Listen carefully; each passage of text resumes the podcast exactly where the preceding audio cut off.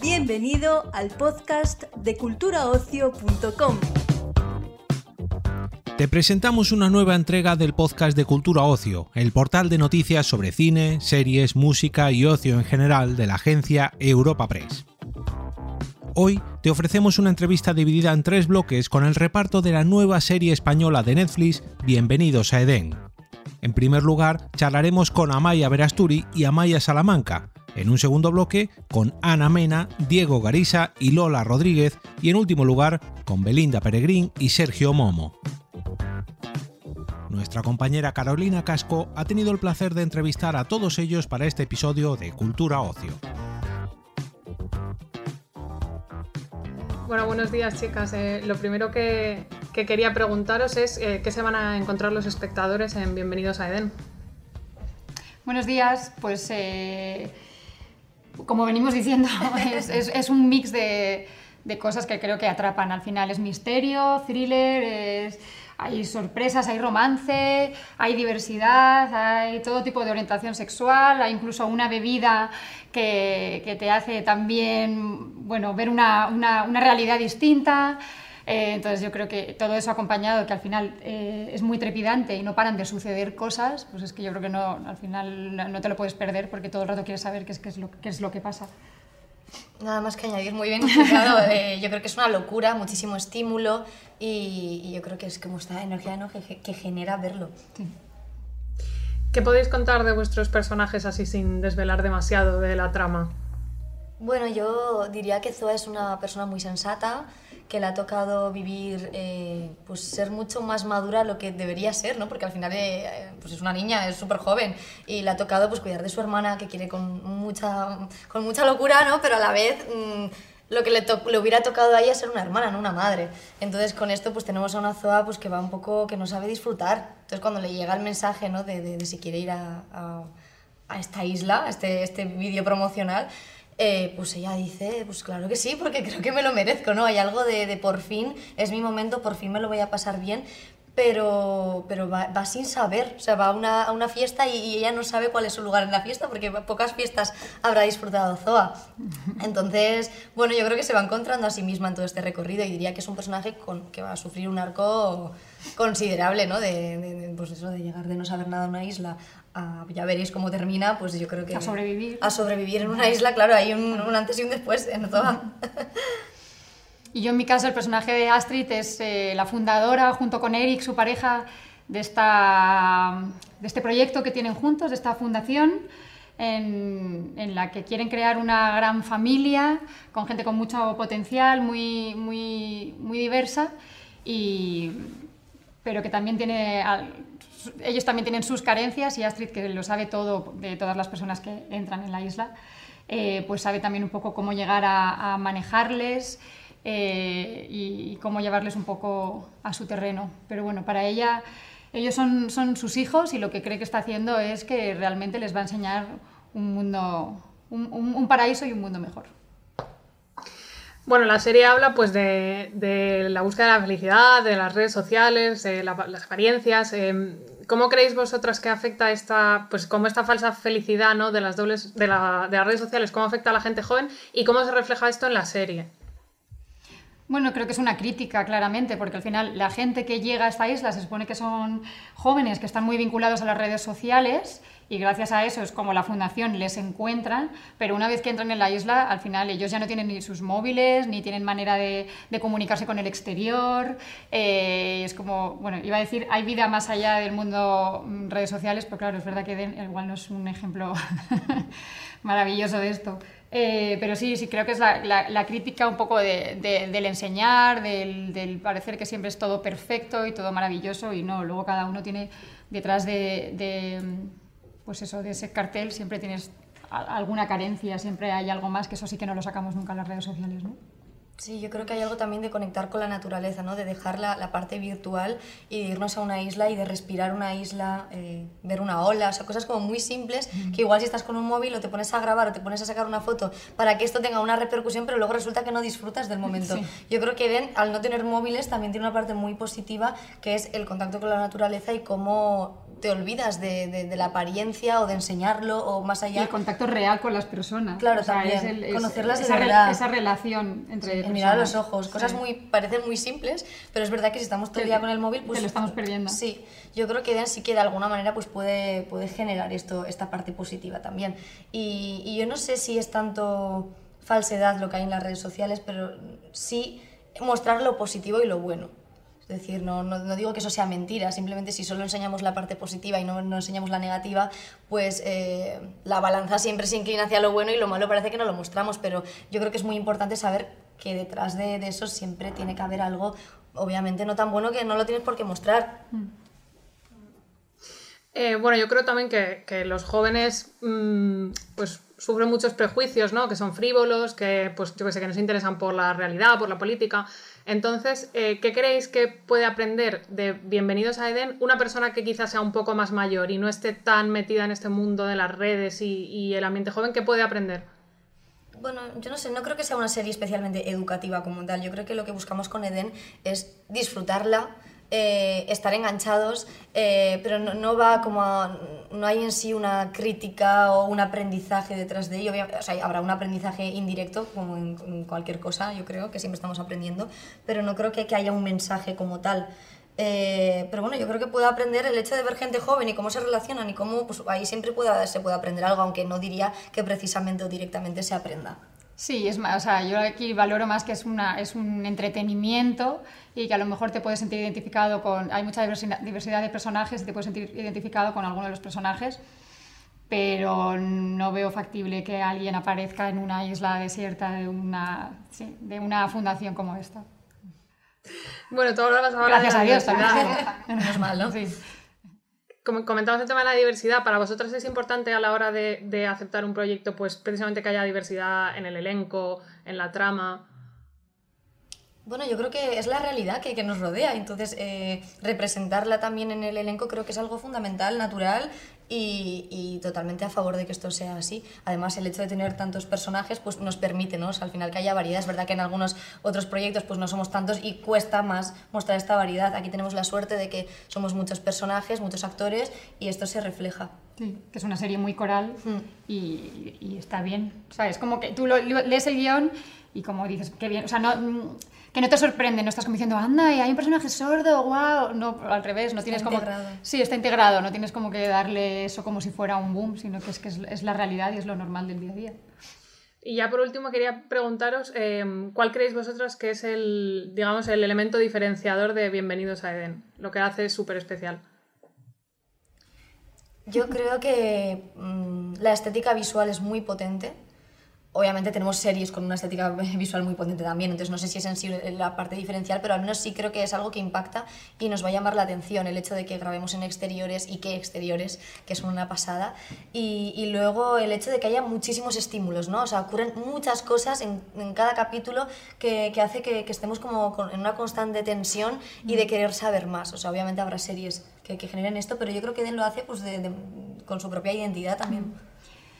Yo creo que es una isla muy inquietante y que mm, un poco el estímulo de supervivencia de los personajes que llegan ahí y al final estás, eh, estás en un sitio remoto, no sabes muy bien cómo salir de ahí y tienen que tener un instinto de supervivencia. Pues muchas gracias chicas y, y mucha suerte con el estreno. Gracias a Gracias. ti, ha sido un placer. Hasta luego. Sois las personas elegidas por Eden para disfrutar de una experiencia inmersiva. No saben lo que les espera. El viaje de vuestra vida empieza.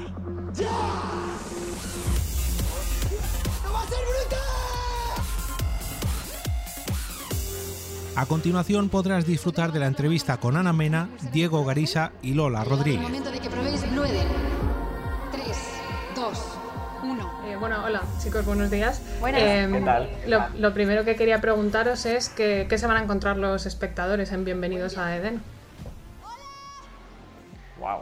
Pues Como dice Momo, una fantasía en una neopreno. fantasía neopreno. De fantasía no prende. Eh, bueno, Pues de, todo, pues ¿no? de todo un poco, exacto. Un paraíso, mucha acción, Una eh, gran- una aventura, mucha un- intriga, Gente rara. gente rara, Sí. pues fiestas, fantasías, eh, romances, peleas, Tienen de todos los ingredientes, todos, Sí. todos ahí metiditos y había presión. personas de todo tipo. ¿Y qué podéis contar así un poquito de vuestros personajes sin desvelar demasiado? Pues eh, Maika es una mm, hacker, bueno, ella va a controlar la seguridad de la isla, toda la tecnología, la- es el, un poco el contacto con el exterior también. Eh, es una tía muy segura, muy, muy también muy fría y, y fiel absoluta a Eden y a Astrid y a la fundación y a lo que significa Eden, etcétera. Vale, Ivonne es un chico que, bueno, llevan toda la vida tomando decisiones por él, en este caso su padre. Eh, es un chico muy tímido, muy introvertido, le cuestan mucho las relaciones sociales, tiene un mundo interior muy rico porque le gusta mucho la música, el arte, pero bueno, como eso nunca se lo han validado, él cree que, es un friki, que es un raro y que nadie le va a querer, ¿no? Y de repente eh, necesita salir de casa, encuentra en Eden la oportunidad y además de repente encuentra en Eden, en Eden gente que le valora por ta- tal y como es. Entonces para él es un viaje de, bueno, de, de empoderamiento y, y- y de quererse, sí. Lo que pasa que luego nada es como parece, ya veréis. Nada, y Judith es una chica muy lanzada, es una chica muy atrevida, eh, es el alma de la fiesta, es muy fiestera, es muy, bueno, es inmadura también, pero luego tiene un lado muy, muy tierno y es que es muy, es muy pura, es muy amiga de sus amigos, en este caso de Zoa, son amigas desde la infancia, eh, es muy honesta y tiene un lado muy inocente que yo creo que, que hace que nos recuerde a todos a, a una colega, ¿no? Que, que siempre hemos tenido o alguien que conocemos así, ¿no? Es la, es la, bueno, pues esa típica persona a la que siempre que tienes un plan te va a decir que sí, nunca te va a decir, no, tengo algo que hacer, ¿sabes? Entonces, en ese sentido ha sido muy divertido eh, interpretarla y descubrirla. Bueno, la serie habla pues un poco como de la búsqueda de la felicidad, de las redes sociales. eh, ¿Hasta qué punto creéis vosotros que afecta a los jóvenes como esa falsa felicidad ¿no? que hay en redes sociales y cómo se, cómo se trata esto en la serie? Esa doble cara de las redes. Pues fatal, o sea, nos, nos afecta fatal. Las generaciones jóvenes ahora lo tenemos muy difícil, tenemos que hacernos un trabajo Sí. Muy heavy de, de querernos mucho y querernos bien, porque todo lo que recibimos es tan potente y, y tan idílico, ¿no? Por Sí, las redes y todos son cuerpos perfectos y gente guapísima. Sí, y... sí, tentaciones no siempre sanas todo Exacto, el tiempo. entonces es complicado. tiempo. Es complicado y creo que se trata bien porque, por ejemplo, mira, el personaje de África es una tía que parece que lo tiene todo y ella está vacía por dentro. Entonces es un poco, se da a entender esto de, que en, de que en las redes al final todo es vacío también. eh, Hay poca gente que sea de verdad honesta, o sea, tenemos que quedarnos un poco con esto, con no os preocupéis, está todo bien, lo que veis en redes es, todos son filtros y todos son mentiras, o sea, la verdad está en, en- en lo que de verdad somos y no en lo que ponemos ahí y publicamos ahí. Ajá, Sí. así es. Qué intensidad, ¿no? De repente. No, no, Nada no, muy bien. Cambió el mundo. También quería, quería preguntaros a vosotros un poco cómo, cómo os afecta como artistas las redes sociales, porque muchas veces parece que se da casi más importancia ¿no? a tener un número de seguidores que pues al trabajo que tú estás haciendo eh, día a día. Entonces, ¿cómo os afecta esto a vosotros? El, tener, el que tener que trabajar en las redes sociales, bueno, pues, eh, no sé cómo Lola tú lo, lo trabajas. Para mí es que las redes sociales intento de alguna manera llevármela a lo más natural posible. O sea, hay días en los que de repente me encuentro muy, bueno, pues muy tuitera o muy con ganas de postear muchas cosas y otros días que digo, pues hoy estoy más en la mía, un poco más en mi mundo, o trabajando muchísimo y a lo mejor paso un tiempo un poco más despegada, porque yo creo que también es sano, ¿no? Tomarnos tiempo para nosotros mismos. Intento dentro de, de la medida de lo posible, al máximo, mostrarme lo más natural que soy, ¿no? Y creo que eso es al, al final creo sea lo más lo más sano, ¿no? Y aprender a darte también tus tiempos. o sea, al final. Sí, yo estoy de acuerdo con todo lo que has dicho. También es verdad que yo, bueno, desde que, bueno, desde que trabajo como, como actriz y tal, sí que noto más esa presión, ¿no? Esa cosa que se espera de que tus redes sociales funcionen y que, y que de alguna manera, bueno, sí, está esa presión, pero también yo la vivo así, de una manera como natural. Cuando me apetece subo, cuando no, no, cuando eh, también mm, quiero, quiero que sea fiel a mí misma, ¿no? Y no lo hago, no lo hago obligada, nunca, no, o sea, quiero tener muy claro que las redes sociales es algo que quiero utilizar yo porque quiero utilizarlo y porque cuando, cuando tengo el momento y, y, el deseo de hacerlo, no, no, no, quiero, no, no, define mi vida, no es algo que, que, que, quiero estar enganchada ni, y, y, que me gusta tener esa, bueno, pues que, que sea sano, ¿no? O sea, utilizar las redes sociales de forma sana, que cuando estoy trabajando, que que disfrute estar trabajando y no estar pensando en nada en mis redes sociales, ¿no? Y esa cosa de desconectar y no, no, estar ahí pendiente mola. O sea, es, cierto, es innegable que es una herramienta de trabajo, claro. pero en todos los sectores. Sí. Eh, pero yo creo que también es necesario como mirarla desde esa perspectiva muchas veces, ¿no? Desde otra perspectiva. Sí, desde cuando es para ti, cuando es para, para tu trabajo y ya está. Eh, bueno, Netflix ha apostado bastante por la ficción adolescente, eh, pues Élite, ¿no? Que quizás la serie más conocida, o a través de mi ventana. Em, ¿Vosotros qué creéis que es lo que tiene Bienvenidos a Eden que dices es diferente a las demás? Muchas cosas. Sí, bueno. Es que yo no sé si caracterizarla como ficción adolescente. Justo yo cuando la vi tampoco me lo pareció. No. Bueno, o sea, sobre todo es que tiene. Bueno, tiene personajes jóvenes, sí, pero. Sí. Que somos un elenco joven es la única cosa que tenemos en común con este tipo de series. Eh, yo creo que ya el sacarnos de un mm. instituto ya la hace diferente. Ya no, es, ya no estamos hablando de. Sí, además es que, de... se tratan aspectos muy sí, Hay, también el simbolismo que hay, ¿no? Esa cosa de buscar un poco la mitología incluso en la serie, el, thriller, el, el, el, misterio constante y también tantas relaciones, o sea, que es que hay tantas relaciones y tantas cosas que pasan que eso yo creo que también diferencia mucho, ¿no? Que es que hay muchas cosas por explorar y muchas cosas por descubrir y y, Creo que es más una serie de aventuras, ¿no? En realidad. Es una serie de, misterio, de romance, de, de, sí. Yo cuando lo, cuando lo leí la primera vez me pareció más una serie tipo. Bueno, no quiero hacer comparaciones, pero sí, porque normalmente estamos acostumbrados a ver a gente más adulta haciendo este tipo de series y de repente críos de 20 años eh, haciendo lo que hacen y pasando por, por lo que pasa en esta serie es muy heavy, o sea, me parece. que con personajes tan, tan, varios, o sea, tan variopintos, que son muy locos cada uno, yo que sé, mi pelo azul, el pelo de, de Astrid, exacto. Son, tal, son, están pensadas desde, sí, desde otro mm, lado. Mucho simbolismo, no sé, que yo para creo que puede gustar a, a, pues a, todo tipo de público. Sí, sí, sí, Y ya por último quería preguntaros cómo definiríais Bienvenidos a Eden en, en pocas palabras. Qué difícil. Pues yo creo que para mí al menos es un viaje, un viaje de que, que cada, cada, persona tiene un viaje ahí, o sea, un viaje para ir, un viaje para volver, un viaje para, otro, para ir al otro, al otro lado, que no sabemos dónde es. Es un poco todo el rato un viaje de ir, a, ir hacia un lado, ¿no? Es como todo el rato de, nada estático, es todo el rato... Cambios. Cambio. sí, es una es una fantasía, o sea, es una utopía y es increíble y es distópica a la vez y es eh, no sé, es que bueno, yo siempre digo que son fuegos artificiales, me repito mucho, pero es que creo que lo de los fuegos artificiales como petan de repente y ves esos colores, eso es Edén, ¿no? De repente es algo como que te llama mucho la atención, quieres formar parte de y de repente cuando llegas allí te peta en la cara, entonces... Te quemas. No, creo que... Cuidadito, ¿eh? No te acerques tanto, claro.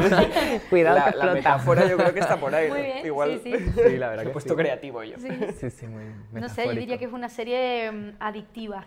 Yo creo que es una serie que te tiene con el ahí en la boca todo el tiempo. Es una incertidumbre constante y, bueno, y que te engancha. Sí. Muchas gracias, chicos. Gracias. Gracias. Adiós, Carolina. Adiós, Carolina. Aquí todo el mundo pone su granito de arena. Así es como funciona esta comunidad, como una colmena.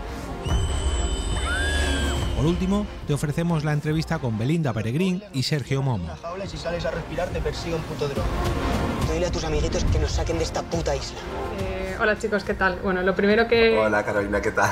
Que quería preguntaros es eh, qué se van a encontrar los espectadores en Bienvenidos a Eden.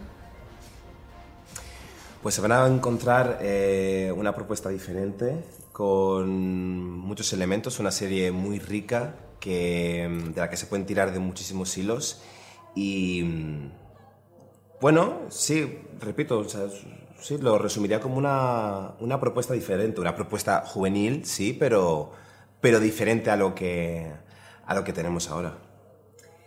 A mí me parece, sí, justo como, como lo dice eh, Momo, es una serie con mucha propuesta, con una historia diferente, con paisajes maravillosos, con personajes que te, que te enamoras de alguna manera de, de ellos por, por sus personalidades tan diferentes, es muy coral y tiene mucho misterio, tiene amor, tiene eh, drama también, tiene Mm. todo. Es, es una serie muy completa y estamos ya deseando Que salga Que este salga. cóctel azul. este cóctel azul. ¿Qué podéis contar así de vuestros personajes sin desvelar demasiado? Bueno, África. Ay, ¿qué, qué puedes tú, dígame? ¿Qué, qué piensas tú de África?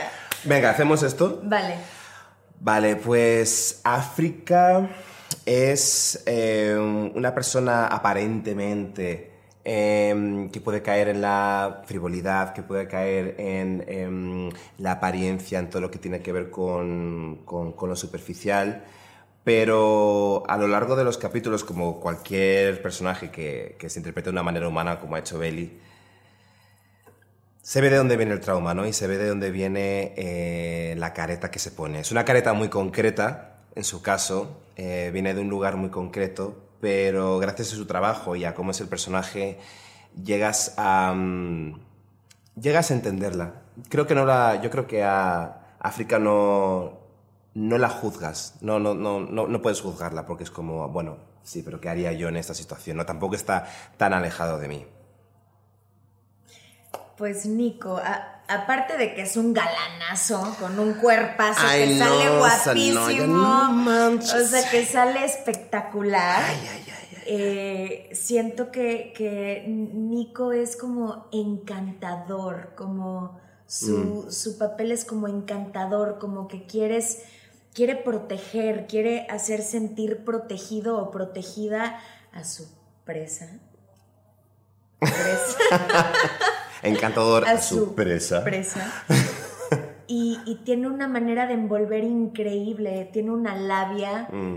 tiene una inteligencia que a mí me encanta y, y bueno, creo que igual tiene este toque misterioso Ujú.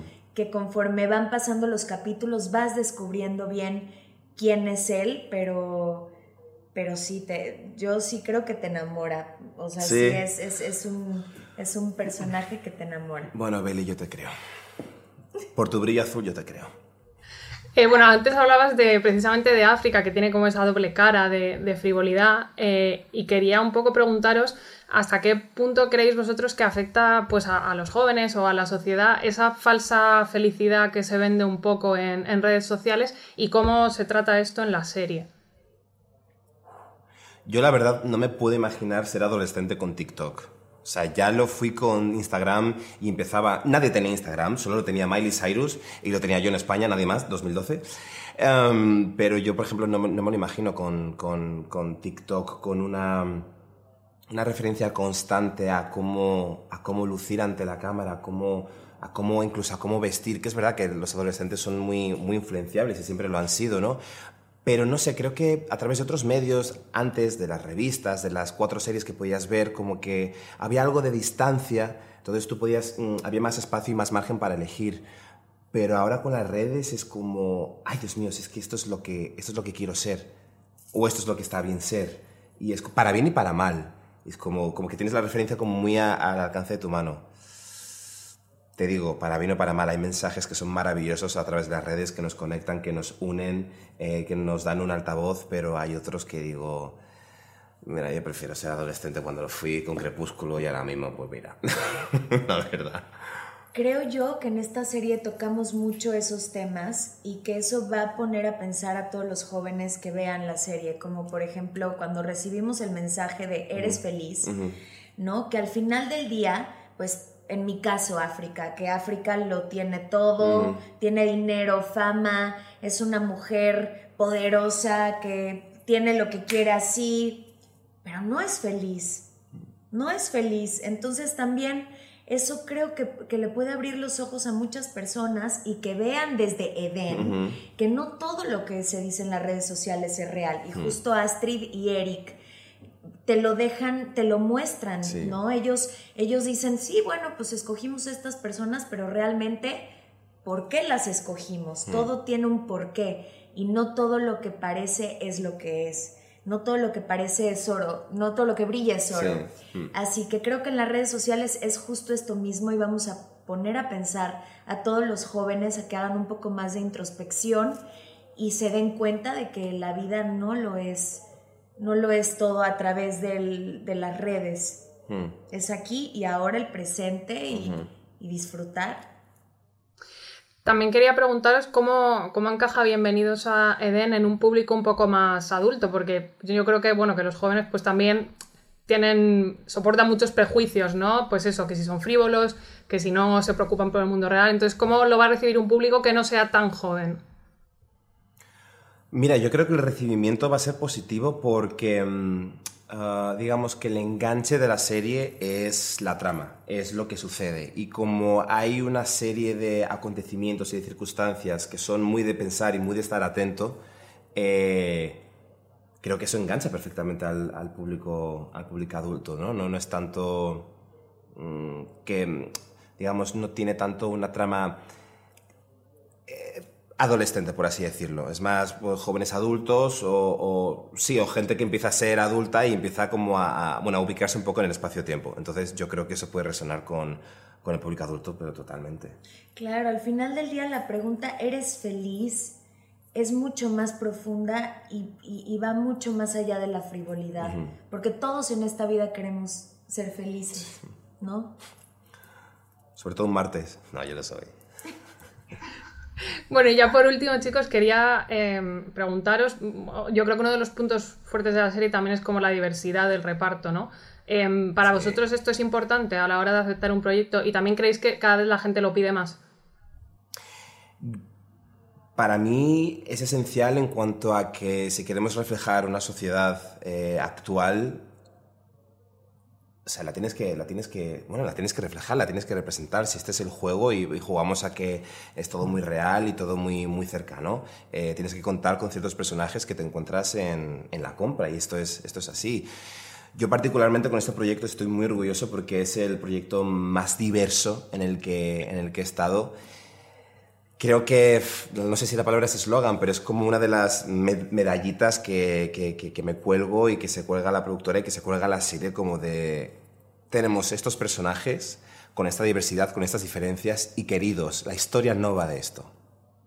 La historia no va de sus diferencias, ni de su color de piel, ni de, ni de su... O sea, de- de- absolutamente de nada. Entonces, em, me parece un reclamo muy potente en cuanto a que no, ah, es que es una historia que va de un, eh, de, de- de- de un, de un cast o de personas diversas, que también estaría bien. No, es gente a la que le pasan cosas que es diferente, sin más. Pues nada, esa era la última. Muchas gracias, chicos, y muchas Ay, gracias por el estreno. gracias. Gracias, Carolina. Chao.